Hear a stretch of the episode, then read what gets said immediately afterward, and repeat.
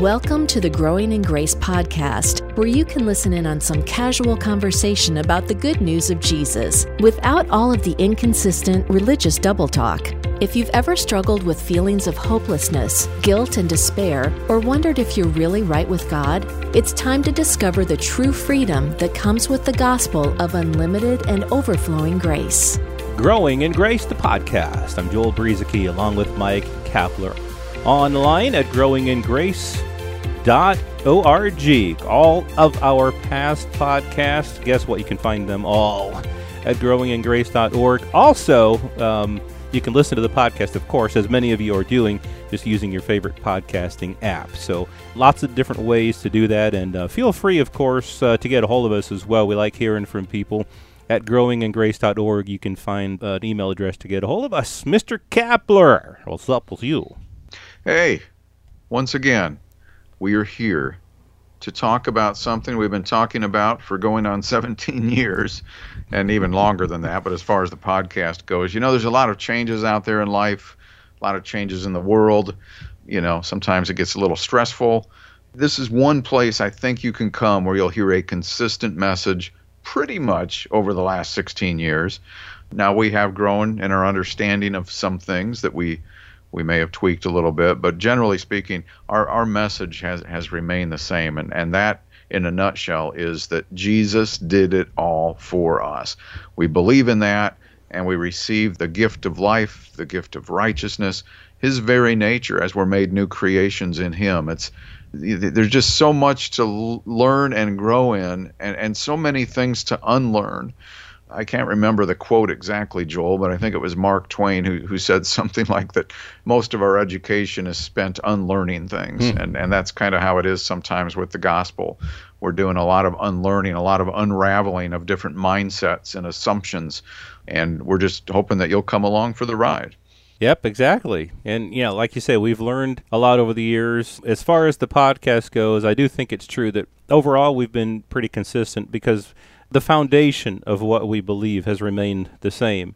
That's not to say that we don't learn or that we can't learn or that we're opposed to new things. That's not to say that at all. But it just happens to be true that the foundation of what we believe has overall remained the same. And like you say, we've grown a bit. We've learned some things about the things that we talk about here, and we love to share those things. You know, going back, it was 27 years ago, my walk with the Lord began, if you want to put it that way. I have always been a believer. I've always believed in Jesus as far back as I can ever remember, into my childhood. I don't remember a time that I've never believed in Jesus. I grew up being taught about Jesus, and I just don't remember a time that I've ever not believed in him. But I lived a life as I got into my teenage years where I wasn't doing all the right things. I messed up in a lot of different areas, and I thought, see, my foundation at that time I, I wanted to have a relationship with the Lord, but I thought I had to get my act together. And I thought, and I prayed uh, from time to time. It wasn't the focus in my life, but from time to time I would think about this.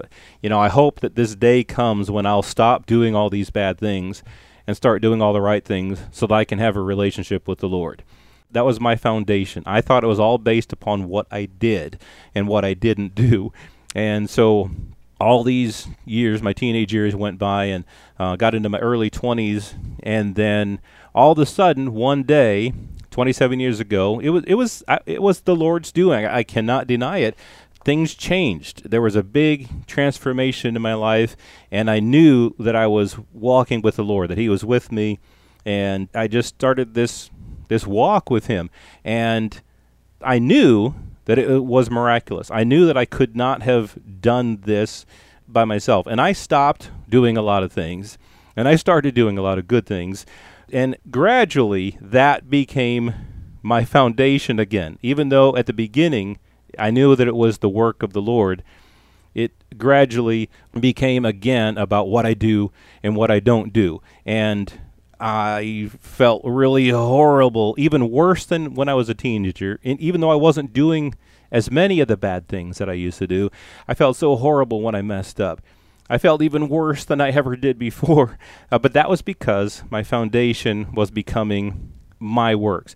What Paul had told the Galatians, you foolish Galatians, you began in the Spirit. And that's, you see, that's what happened to me. I, I know it was the Holy Spirit, the work of the Holy Spirit, and nothing that I did. I couldn't have done it. But now you're trying to be made perfect by the flesh. Well, that's what I was doing. That's what Paul is asking them and, and talking to them about in Galatians 3. You began in the Spirit, and now you think that somehow by the flesh, by your good deeds, by the things that you do, by the keeping of the law, now you're going to be able to walk this life out. He called them foolish for that because, again, we begin in the Spirit and it's always the Holy Spirit. It's always Christ in us. That's the point, and not our works. So I'll move it back to you, Kat. I, I was just sitting here getting mesmerized by by all you were talking about. Yeah, so he called him foolish, but he also said, now you, you're going to go back to the flesh when it came to keeping the commandments from the law. so right. that's an interesting statement. I wonder how how much that gets kind of brushed over in, in church buildings uh, when people are looking through this passage. You were perfected by the Spirit. You were being perfected by the Spirit, having begun there in the Spirit and then you suddenly think now you're going to be perfected by the flesh. How's that going to work for you? Trying to follow all of those commandments. And then later on, he would go on to say, Those of you who, who are advocates of the law, do you not hear the law? Do you not know what the law says? Do you not realize that it all had to be kept? And that if you broke just one, you were guilty of breaking the whole package of 613 commandments. It just it doesn't work. Uh, God came up with a with a better way. And and you know, Joel, I know we'll probably this week and next week we'll be talking about some of these things, but it's hard for us to come on here and talk about some of these things without being a little bit methodical, even though we're just talking from the heart. We're not scripted or anything like that. But it's it's we're, we're trying to navigate some tricky waters here because there's this wide variety of people out there on your end of the speaker mm-hmm. a wide variety of people. Some of you have been walking in the goodness of God's grace and the gospel of, of the grace of the Spirit. You, have been doing it for years, and, and, and you've come such a long way, like like us, we feel like anyway, be, because we've just unlearned a lot of things, right?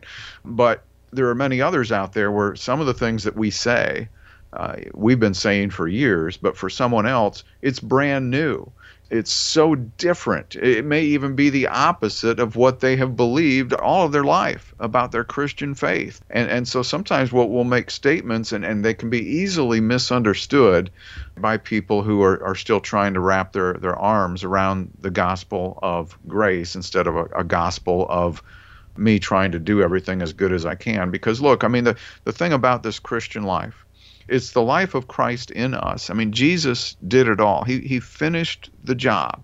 And now we've inherited freely everything that pertains to life and godliness. Now we can rest in that. We don't work for it. We don't try to climb up some sort of a spiritual ladder to gain a greater position with God. We're already positioned with God and accepted by God.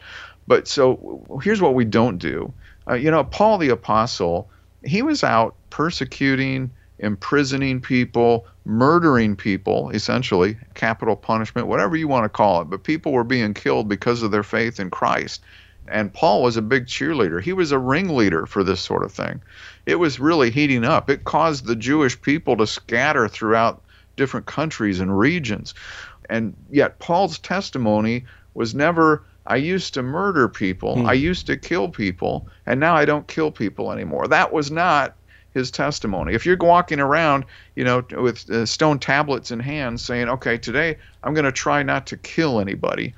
that, that that's not really living out the gospel. It's good that you're not killing anybody, of course, but that's not really how we live out the gospel by trying just not to do the wrong things. That, that's not life in Christ. Right. Yeah. Life in Christ. See, that's the, again that goes back to that that foundation where obviously it's good to not murder people. you know, it's it's good to not do bad things, but that's not the foundation of our life in Christ. And as I was going through my my late teenage years, then in, into my early 20s, when I finally you know, God started this work in me, you know, God began a good work in you, and I realized that he is the one who's going to be faithful to complete it. it it's not about me. God, he who began a good work in you will be faithful to complete it. And so I kind of had that as a background, but yet I was still trying to live this life out by the efforts of the flesh. And, and then I started through UCAP and through a, a certain church that we became a part of. I started growing in grace. I started learning about how it really is by the Spirit. It's not by my deeds, not by my efforts. And so my foundation then became Christ and Him crucified and raised again from the dead and living in me, rather than this life in Christ being about avoiding as much sin as I can and doing as much good as I can. Again, avoiding sin is good, doing good is good. That's not the foundation, though, of our life in Christ. That is the foundation of the tree of the knowledge of good and evil. Remember the tree of the knowledge of good and evil? That's the tree that God's it was it was in the garden of Eden, but that's the one tree that God told the, uh, Adam and Eve not to eat from. There were many trees in the garden. He said, You can eat from any of these trees.